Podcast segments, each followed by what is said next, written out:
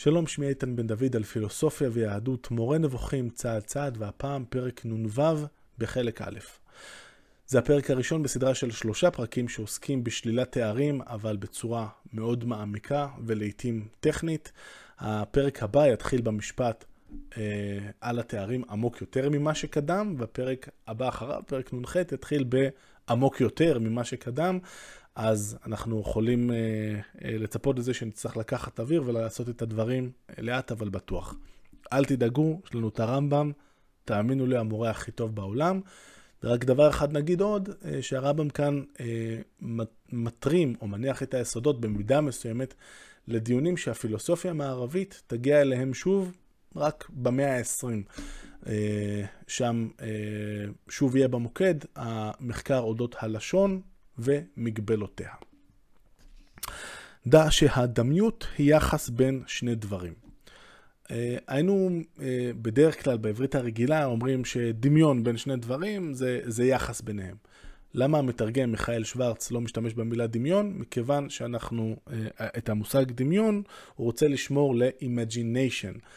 אה, שזה גם, גם מושג מפתח במורה נבוכים שהרמב"ם ידבר עליו, הוא כבר דיבר עליו, והוא עוד ידבר עליו עוד הרבה, אז כדי לא לייצר את הדמיון בין ה-imagination ל-similarity, אז את ה-similarity אה, הוא תרגם דמיות, בעיניי זה נכון. אה, אז אחרי שאמרנו את זה, כל פעם בפרק הזה שאני אגיד דמיות, תדמיינו שאמרתי דמיון. כל שני דברים שאין להניח ביניהם יחס, אף אין לצייר ביניהם דמיות. אפשר להניח או להמשיג אה, דמיות ביניהם. כמו כן, כל שניים שאין ביניהם דמיות, אין ביניהם יחס. אה, נשמע נכון, אבל קצת מעורפל, צריך דוגמה? הנה דוגמה. דוגמה לדבר, שאין אומרים חום זה דומה לצבע זה, ולא כל זה דומה למתיקות זו. זה דבר ברור מעצמו. ומכיוון שאין יחס בינינו ובינו יתעלה, כלומר בינו, בין אלוהים ובין זולתו ובין כל דבר אחר, מתחייב שאף אין ביניהם דמיות. היינו יכולים לעצור כאן את הפרק, אבל הרמב"ם רוצה להעמיק ולהסביר לנו אה, למה זה באמת אה, נכון. בהמשך למה שהוא אמר אה, בפרקים הקודמים, שמי שרק זורק את זה כסיסמה אבל לא מבין את העומק, לא באמת תפס את העניין. אז קודם כל, למה אנחנו אומרים כאן שאין יחס בינינו ובינו יתעלה? אז הרמב"ם קצת דיבר על זה קודם בפרק נ"ב והוא יחזור על זה בהמשך. אמ, מדובר בהבדל התהומי ברמת המציאות של אלוהים מול כל השאר. אמ, דיברתי שם ואני אדבר שוב על הפתיחה אה, של אה, משנה תורה שמדברת על זה שרק אלוהים הוא מה שנקרא מחויב המציאות וכל השאר אה, לא. זאת אומרת, כל שאר הדברים שנמצאים בעולם אינם נמצאים אלא מאמיתת הימצאו של אלוהים. הם צריכים לו, הוא לא צריך אותם. אם כל העולם אה, נמחק, אה, אלוהים אה, קיים אה, או ממשיך באותה מידה, נחזור לזה עוד בהמשך. דע שכל שני דברים השייכים למין אחד, כוונתי שמהות שניהם היא אחת, אלא שהם שונים בגודל ובקוטן, או בחוזק ובחולשה, או כיוצא בזה, הרי שניהם דומים בהכרח. אף שהם שונים באופן זה של שוני. כלומר, בזה שאחד יותר גדול, אחד יותר חזק, אחד יותר חלש, יותר קטן וכולי. כגון שגרגיר החרדל, הדוגמה מבחינת הרמב"ם לדבר הכי קטן שיש, אולי בימינו היינו אומרים אה, מולקולה, אולי אפילו אטום, ואולי אפילו היינו אומרים קווארק. אז כשגרגיר החרדל וגלגל כוכבי השבט, שבעצם תחשבו על הדבר הכי גדול בעולם, דומים בכך שיש להם, לשניהם, שלושה ממדים. ואף שזה גדול ביותר וזה קטן ביותר, המשמעות של מציאות הממדים היא אחת בשניהם. או במילים אחרות, שניהם תופסים מקום במרחב. זה תופס קצת מקום, זה תופס המון מקום, אבל בסופו של דבר הם חולקים את אותה מהות של תפיסת מקום במרחב, לשניהם יש שלושה ממדים. כמו כן, דוגמה נוספת, שעבה הנמסה בשמש ויסוד האש דומים בחום, אף על פי שחום זה חזק ביותר ביסוד האש, וחום זה חלש ביותר בשעבה שנמסה בשמש. אלא שמשמעות הופעת איכות זו, החום, בשניהם היא אחת. עכשיו הרמב"ם מתחיל פסקה שהיא כולה פחות או יותר משפט אחד ארוך, אני אפרק אותו אה, לכמה חלקים. כך ראוי שיבין מי שמאמין שיש תוארי עצמות שמתואר בהם הבורא, והם שהוא נמצא, חי, יכול, יודע ורוצה, שאין לייחס את העניינים האלה אליו ואלינו במשמעות אחת. אז קודם כל, עם מי הרמב"ם פה מתווכח? הרמב"ם מתווכח עם אחד הזרמים בכלם, בפילוסופיה המוסלמית, והזרם הזה אומר, חבר'ה, קודם כל נכון, לאלוהים אין גוף, אין ספק. ואלוהים גם הוא לא כועס או שמח על דברים שאנחנו עושים, אלוהים נעלה על הדברים האלה בוודאי. אבל אי אפשר שלא לחשוב על אלוהים כעל משהו שנמצא, כעל משהו שחי, כעל משהו שיודע, כעל משהו שיכול, יש לו את היכולת לעשות דברים, אה, או דבר שהוא רוצה. זאת אה, התארים האלה הם, ואז אה, אנחנו צריכים לבוא עם איזשהו פטנט שיגיד, אוקיי, מצד אחד הם תארים, כמו להגיד אה, שהוא אה, אה, גיבור ו, אה, וכולי, ומצד שני אנחנו לא רוצים להגיד שהם תארים, כי אמרנו שאלוהים נעלה על התארים, אז אנחנו, אז הם נדחקים פחות או יותר לפינה ואומרים, טוב, אלה תארים, אבל תארים מסוג אחר, אה, תארים, אה, תארי העצמות אה, של האל. אה, אז הוא יודע, אבל בצורה שונה משלנו. הוא חי, אבל בצורה שונה משלנו, וכן הלאה וכן הלאה. והרמב"ם מאוד לא אוהב את הלוליינות הזאת. ראינו בפרקים הקודמים שהוא אמר שמי שרק אומר דברים, אבל הדברים האלה הם רק מן הפה ולחוץ, ואין להם אה, ציור, אין להם המשגה אה, נכונה ו- ועמוקה, זה לא שווה כלום. אז כך ראוי שיבין מי שמאמין שיש תוארי עצמות שמתואר בהם הבורא, והם שהוא נמצא, חי, יכול, יודע ורוצה, שאין לייחס את העניינים האלה אליו ואלינו במשמעות אחת. כך שהשוני בין אותם התארים לבין תארינו יהיה בכך שלגבי האל כל תואר יהיה גדול יותר, או שלם יותר, או מתמיד יותר, או יציב יותר. זאת אומרת, ההבדל לא יכול להיות כמו ההבדל שראינו בין גלגל כוכבי השבט לגרגיר החרדל, שאחד הרבה יותר גדול מהשני, אבל בסופו של דבר שניהם חולקים את אותה מהות. מבחינת הרמב"ם אין מה לדבר על זה שאנחנו ואלוהים חולקים איזושהי מהות משותפת. אז אי אפשר להגיד שמציאותו תהיה יציבה יותר ממציאותנו, חייו מתמידים יותר מחיינו, יכולתו גדולה מיכולתנו, ידיעתו שלמה אה, מידיעתנו, ורצונו כולל יותר מרצוננו, ושהגדרה אחת כוללת את שני העניינים, כל אה, זוג שכזה, כפי שהללו סוברים. אין הדבר כך בשום אופן. כי לשון יותר מין, הביטוי להגיד שמשהו הוא יותר ממשהו אחר, משמש רק בדברים שעליהם נאמר העניין הזה בהסכמה, וכאשר כך הוא הדבר מתחייבת הדמיות. אה, נזכיר שכשאומרים על משהו אה, אה, מסוים, אמירה מסוימת או תואר מסוים שחל על שני דברים בהסכמה, זאת אומרת שהוא חלק מהמהות של כל אחד משניהם. זאת אומרת, אם היינו יכולים לומר שאלוהים, אלוהים הוא רוצה בצורה יותר, הרבה יותר אה, אה, גדולה משלנו, הרצון שלו הרבה יותר גדול ומוצלח, אבל עדיין בסופו של דבר, אם אנחנו עדיין משתמשים במילה הזאת גם כלפינו, זאת אומרת, אני רוצה שוקולד, ואלוהים רוצה מה שהוא לא ירצה, אז הדבר הזה נאמר במובן מסוים בהסכמה על עניין מהותי שיש ברצון שלי וברצון של אלוהים, שהוא כביכול משותף. כמו שאמרנו, הרמב"ם מאוד לא אוהב את זה.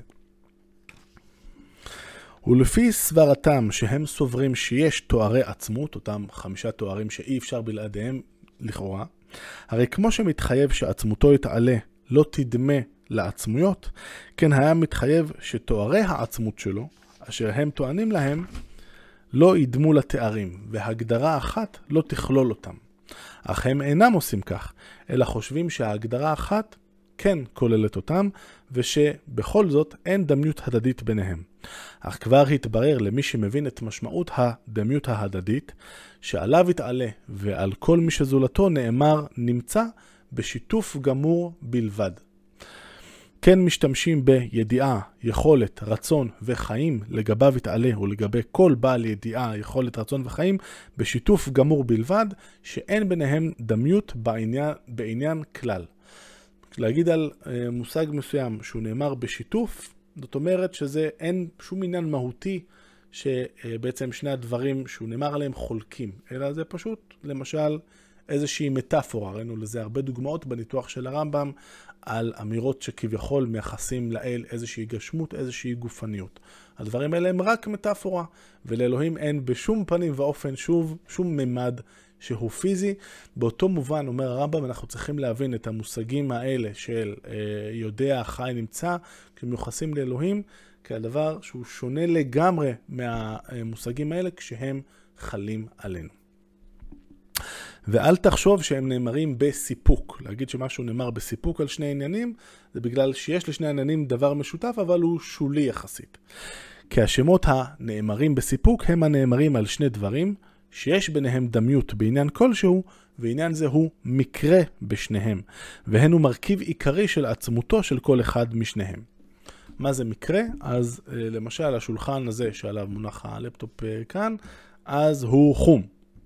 אבל זה שהוא חום זה רק מקרה. הוא יכול לעלות בצבע אחר, והאמת היא שכמו שהילדים שלי גרמו לו להיראות במהלך השנים, הוא גם לא לגמרי חום. אה, פה יש שירות של טוש כזה, ופה איזה לקי שפריץ, אז כל הדברים האלה הם מקרים. הם דברים שהם שוליים יחסית למהות האמיתית של השולחן, שהיא בסופו של דבר להיות איזשהו משהו אה, יחסית ישר, שמונח בגובה של 80, 90, 100 סנטימטר מהרצפה. זאת המהות. הצבע הספציפי שלו הוא מקרה, זה יכול היה להיות אחרת. הוא עגול, הוא יכול היה להיות קצת שבור כאן, ואז הוא כבר לא היה לגמרי עגול, זה היה גם מקרה. אז להגיד על דברים שהם נאמרים בסיפוק, אנחנו יכולים להגיד אותם רק כשהם מתייחסים למקרים ולא למהויות של הדברים שעליהם הם נאמרים. ואילו אה, הדברים האלה המיוחסים לאל יתעלה, כשהם אומרים שאלוהים הוא חי, יודע אה, וכולי, אינם מקרים לשיטת איש מבעלי העיון, ואילו תארים אלה שלנו, כולם מקרים לדעת אנשי הכלם. כשמדברים אה, עליי, על זה שעכשיו אני רוצה אה, גלידה, אז הייתי איתן גם אם לא הייתי רוצה גלידה. יתרה מזאת, עכשיו אני רוצה גלידה, ואם אני אוכל גלידה וגם אם לא, מחר אני לא ארצה גלידה, או אה, בשעות מסוימות לפחות אני לא ארצה גלידה. הרצון שלי הוא בסופו של דבר רק מקרה. זה לא דבר מהותי לי, רצון מסוים שיש לי.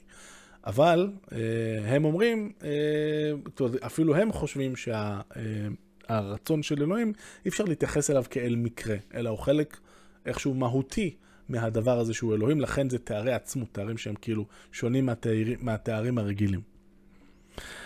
מי ייתן ועדה, כשהרמב"ם, אה, טיפ לחיים אני אתן לכם, כשהרמב"ם אומר מי ייתן ועדה, דברים כאלה, הוא אומר איזה שטויות זה. מי ייתן ועדה, מניין הגיע הדמיות בין תוארי האל ותארנו אנו, באופן שתכלול אותם הגדרה אחת, ויהיו נאמרים בהסכמה כפי שהם טוענים.